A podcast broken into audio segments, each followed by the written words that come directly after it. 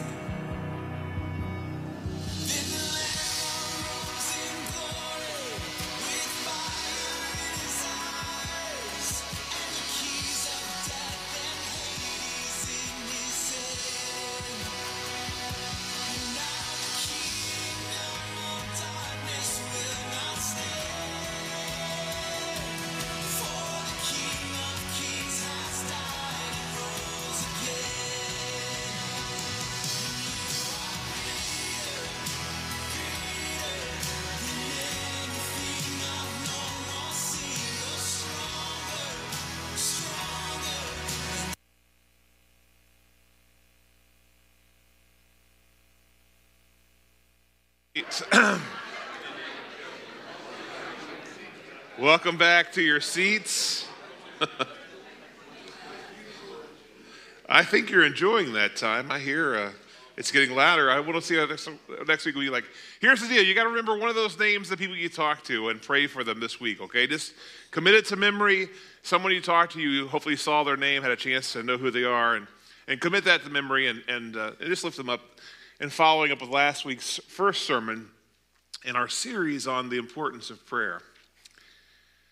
Today, I want to enter into the second part of that series for such a time as this. And I want to, I just want to share with the church the importance of something that is, is so, so sadly neglected by so many. And that is spending time in God's Word and study. I don't know how often you read the Bible or what your circumstances for how you read it. Some of you have an app that comes up in the morning and, and gives you the verse of the day. And, and I would say, hopefully, that's like the minimum of what you do with your Bible Say, Hopefully, you do at least that much every day. There is an interesting uh, study about how often people read their Bibles who consider themselves born again Christians. And, and the average still is less than five minutes a week. And they suspect that many of the, this is hard to imagine born again Christians doing, they suspect a lot of people lie and, and say they read it more often than they do on the study because they, they know they should read it. Not that Christians would really lie, surely not. But the idea being, we don't read God's word as often as we should.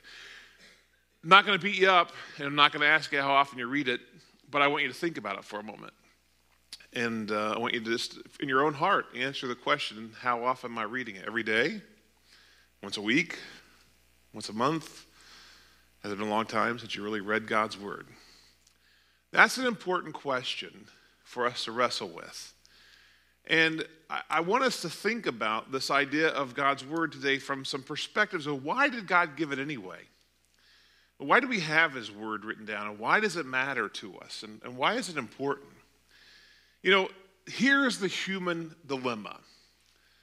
The human dilemma from the very beginning of Genesis throughout the last words of Revelation, the human dilemma is that as people, the tendency of mankind or humankind is to suspect that we know better how to run our life than God does. Think about that for a minute. Adam and Eve in the Garden of Eden. Why do they do what they do? Well, they're tempted, but at the core of the temptation is this idea. Well, God says we shouldn't do that, but what does God know? We're in charge of our own life. Man, how many times have people done that? If we go back to the, t- to the days before the flood, what happens in the world is, is a simple thing. Everyone does what's right in their own eyes. People are doing the thing that they think is right for them.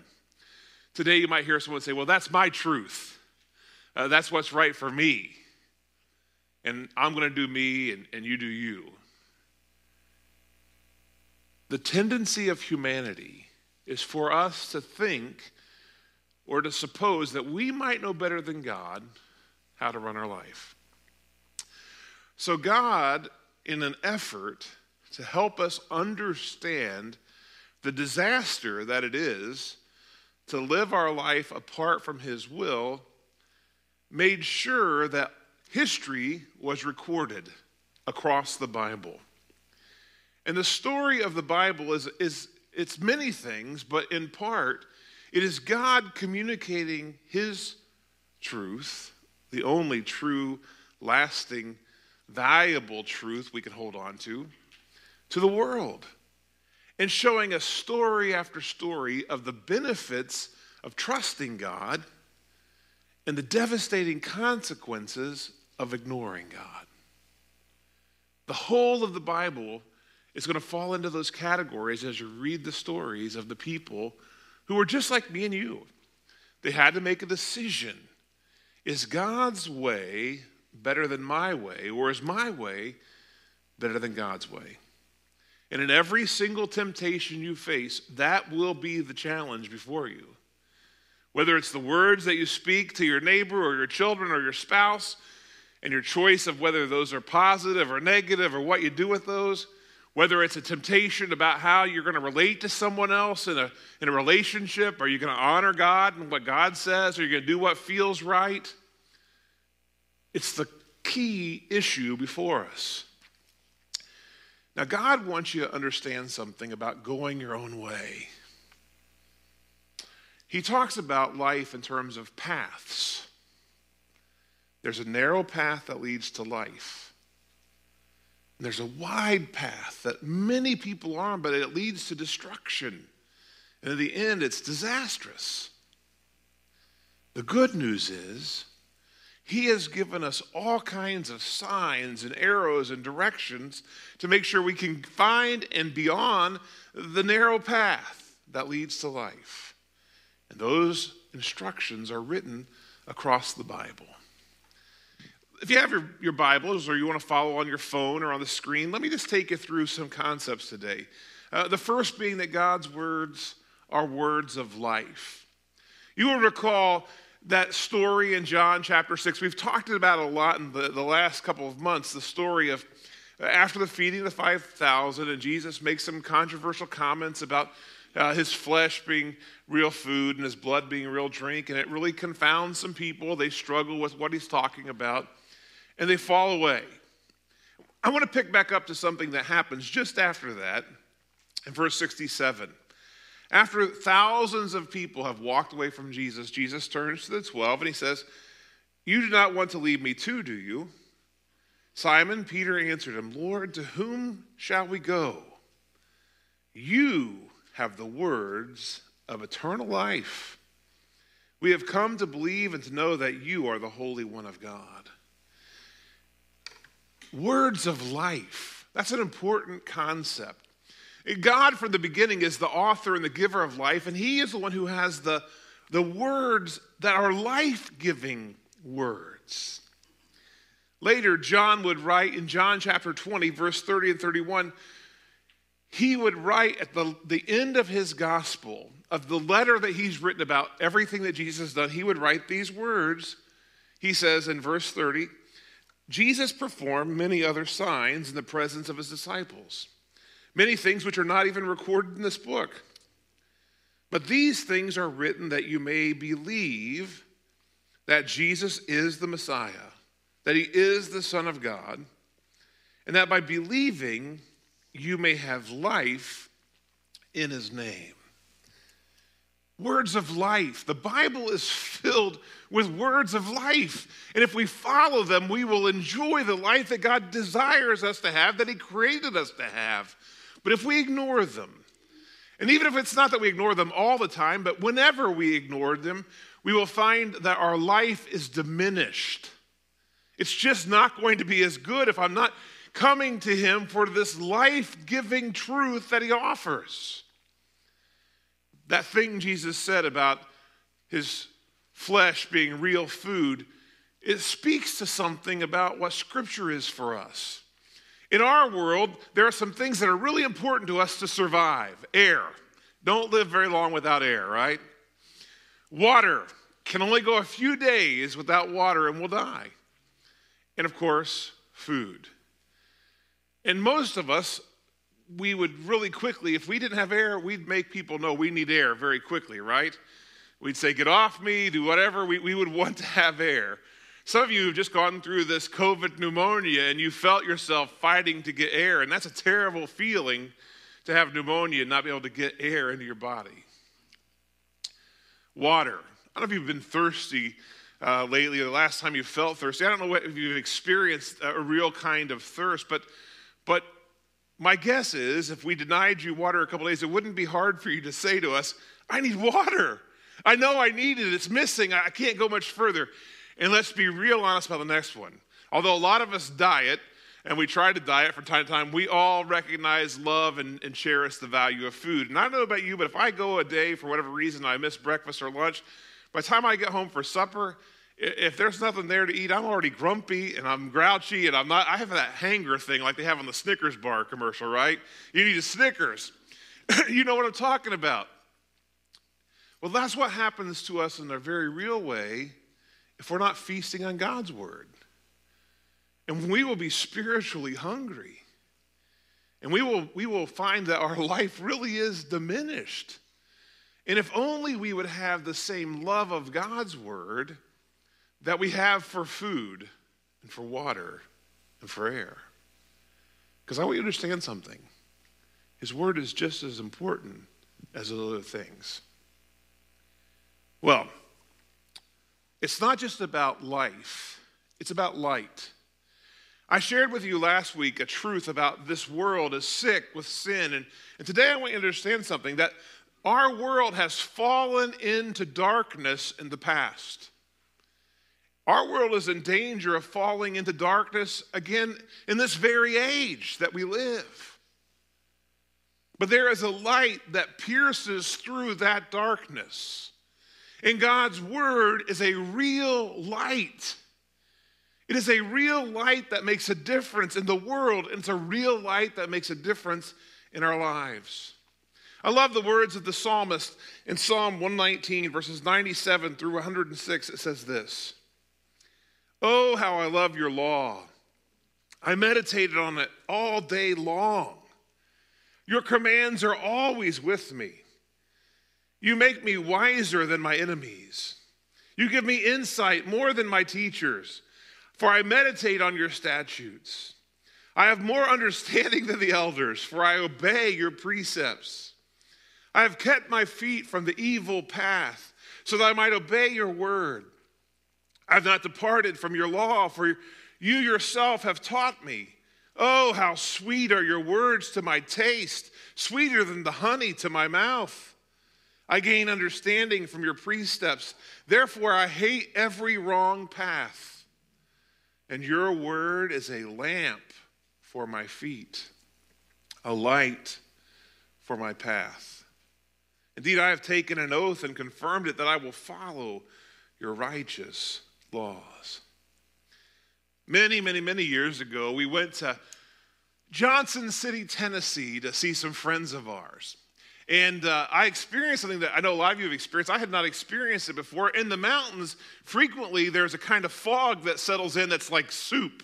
And once it settles in, it comes on quickly. But once you're in it, you can only see a few feet in front of you under the best of circumstances.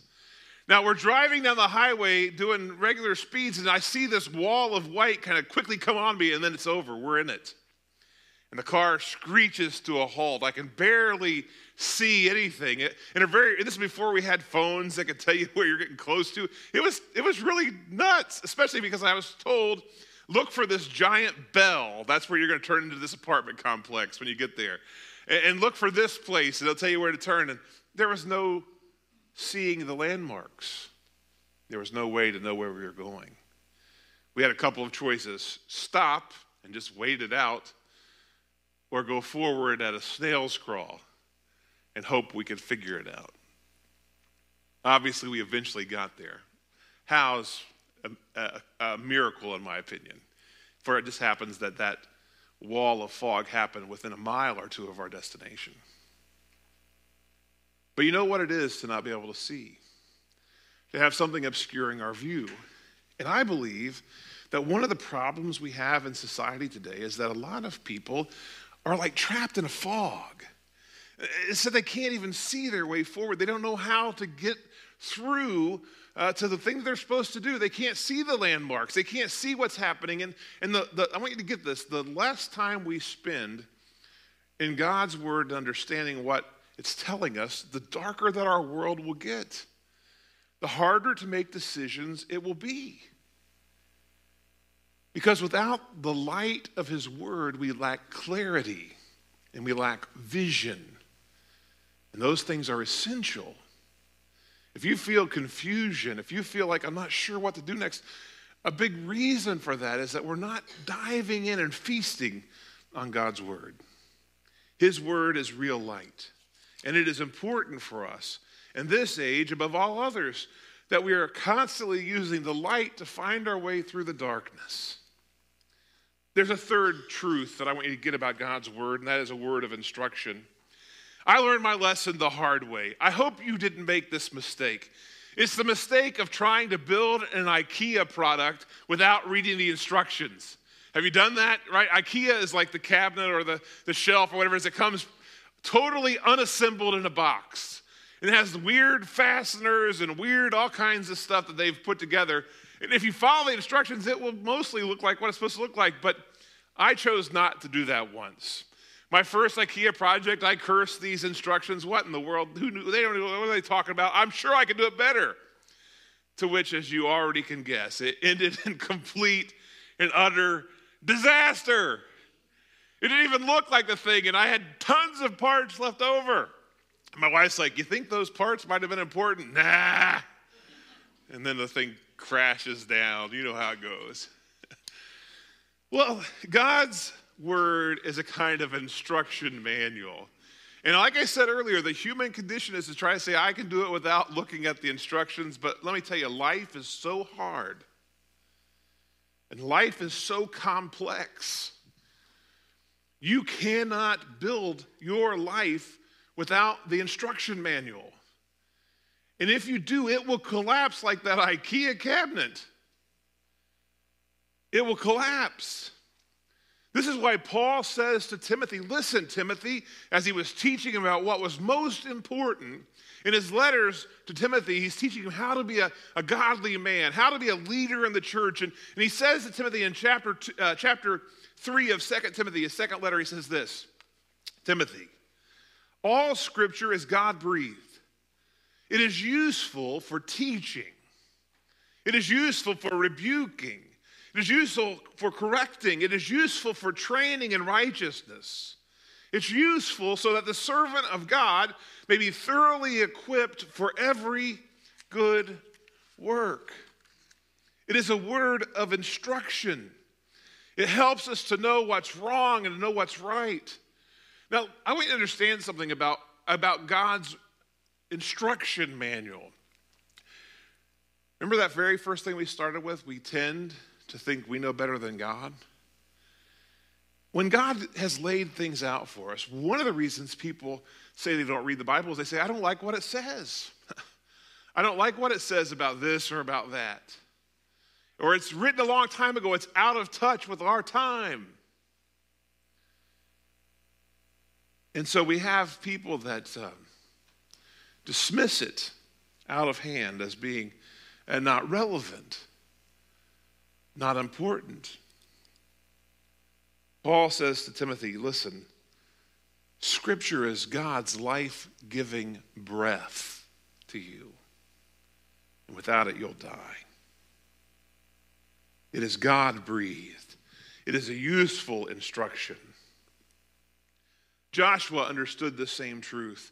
In Joshua chapter 1, verses 7 through 9, he, or excuse me, uh, Moses understood this and, and God understood it. And this is God speaking to Joshua to make sure that Joshua knows this truth. This is God's voice speaking to Joshua, his new leader. And just like Paul spoke to Timothy, God here instructs Joshua. Listen to what he says to Joshua. Joshua, God says, verse 7 Be strong, be very courageous, and be careful to obey all the law my servant Moses gave you. Do not turn from it to the right or to the left, that you may be successful wherever you go. Keep this book of the law always on your lips. Meditate on it day and night so that you may be careful to do everything written in it. Then you will be prosperous. Then you will be successful. Have I not commanded you? Be strong and courageous. Do not be afraid. Do not be discouraged, for the Lord your God will be with you wherever you go. Have you ever heard this song? They say, it's a poem kind of. Uh, Sit right down and I'll tell a tale, a tale of a fateful trip. Remember that story? Some passengers on a tiny ship. I don't remember all the words now the song Gilligan's Island, right? You, most of you, if I started humming it, you'd know the words. It's familiar to you. And as arbitrary and weird as that is, you'd, you'd laugh. Yeah, I, I remember that. Why? Because you heard it over and over and over again. And even though that hasn't been on TV for 20 years, those of you old enough to remember it, eh, you still remember it. You know where it's from. God saying to Joshua, you think about it over and over and over so it's there. So you remember it. So that's something you don't forget. No matter how old you get, no matter what you go through, it's there. It's important. And if you do, if you commit this to memory, unlike the Gilligan's Island song, which isn't going to profit you anything, if you commit God's words to memory, he says it will prosper you, it will benefit you, it will help you. You see, God's words are not just words on a page, they are words of power. Let me give you just a couple last thoughts here. From Psalms chapter 42, verses 6 through 12, we read these words Seek the Lord while he may be found, call on him while he is near. Let the wicked forsake their ways and the unrighteous their thoughts. Let them turn to the Lord, and he will have mercy on them, and to our God he will freely pardon. For my thoughts are not your thoughts, God says, neither are your ways my ways. As the heavens are higher than the earth, so are my ways higher than your ways. My thoughts are higher than your thoughts. As the rain and snow come down from heaven, and do not return to it without watering the earth and make it bud and flourish, so that yields seed for the sower and bread for the eater. So is my word that goes out from my mouth. It will not return to me empty. It will accomplish what I desire and achieve the purpose for which I sent it. You will go out in joy and be led forth in peace. The mountains and the hills will burst into song before you, and the trees of the fields will clap their hands. God's word is powerful. It's powerful. Faced with temptation from the devil himself, Jesus used God's word to turn back the devil, and God's word still has the power to turn back the devil. And his word has the power to turn back the wayward sinner towards home. Do not neglect God's source of power. And lastly, this simple word. The Bible clearly is it is a, a word of light, a word of life, a word of instruction, a word of power but most of all, it is a word of love. Now, I made this mistake one time of bringing a collection of love poems that I wrote to dream of when we were in college. And I'm not going to read those to you because I was really berated about that for a long time. But when you're in love with somebody, you want to tell them. And I bet I'm not the only person who wrote some mushy love letter to somebody. In fact, some of you probably have some somewhere tucked away. I mean, hopefully they're not from someone else besides your spouse, but who knows? Uh, but, but we've had this experience where we want people to know we love them and we care about them, and so we write it down. That's what God did. The Bible finally is a love letter. It wasn't written because he doesn't care about it, because, uh, about us. It was written because he does. That's why he asked these people to do something that was so out of their character. Do you think it was in John's nature, a fisherman, to write? Not at all. I mean, maybe he wrote down the catch of the day and how many pounds he had in his ledger book. But God says, No, John, I know this is way out of your nature, but I need you to write these things down because, well, because I love you, John, and because I, I need other people to know how to love them. It's a love letter. From the beginning to the end, it's the Bible is God's love letter to you. This is why John would write those words in John 3:16. He wants you to know those words. For God so loves the world that he gave his only Son. That whoever believes in him will not perish but have everlasting life. It's a love letter. It's a love letter that's written with so much love and concern because God does not want to see his creation destroyed. He does not want to see your life, your marriage, your relationships fall into darkness. He wants you to prosper. He wants good things. You're his child, and he wants the best for his child. He knows how to give you great gifts. And so he has showered us with those gifts of grace and mercy and forgiveness, and he reports and records all of those in his word, in his love letter to you. The thing about love letters is, for their true power to be achieved, they have to be read. They have to be read. I could declare all of my love to a person in the letter. I could pour out my heart, but it only has power and meaning if the person I wrote it to reads it and believes it. The same is true of God's love letter to us. Its true power can only be felt when you read it. Funny thing about love letters. Oh, we might feel foolish about them when we read them 20 or 30 years later, but there's still power in them. It reminds us. how much we love and how much we are loved. The same thing happens when we open God's Word. God wants to remind you that you're loved.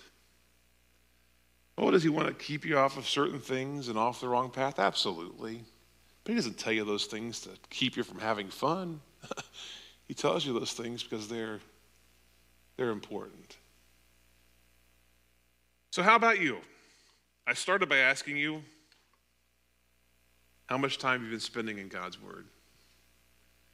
Today, I want to ask you a new question. And I want you to think hard about it. How much time are you going to spend in His work this week? How much time are you going to spend reading it, believing it, and knowing it? Peter said it to, said it to Jesus in a response Yours are the words of life. To who else would we turn? To who else would we go? It may be that you're here today and you've never yet accepted Jesus Christ as your Lord and as your personal Savior. You've never made life's most important decision. We give the opportunity every single Sunday for people to make this choice. It's an important choice. The Bible points us to this choice. If you've not made it, I encourage you to make it today as we stand and we sing our hymn of invitation.